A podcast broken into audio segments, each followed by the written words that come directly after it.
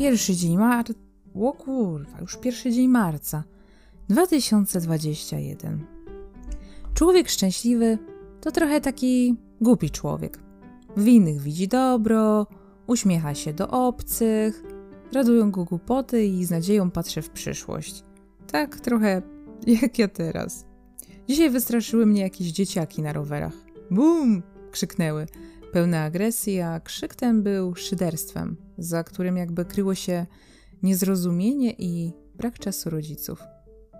Na naszym osiedlu pełno jest takiej młodzieży.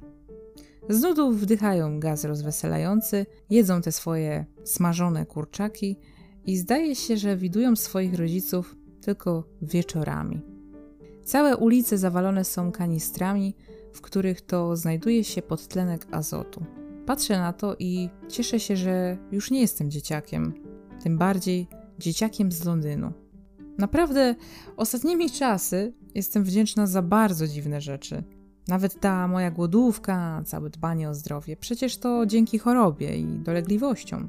Bez nich, prawdopodobnie, bez opamiętania, nadal opychałabym się słodyczami i snakami.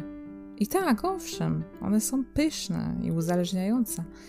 Ale kokaina podobnie. A co się dzieje z panem A, to obserwuję już od dobrych kilku lat.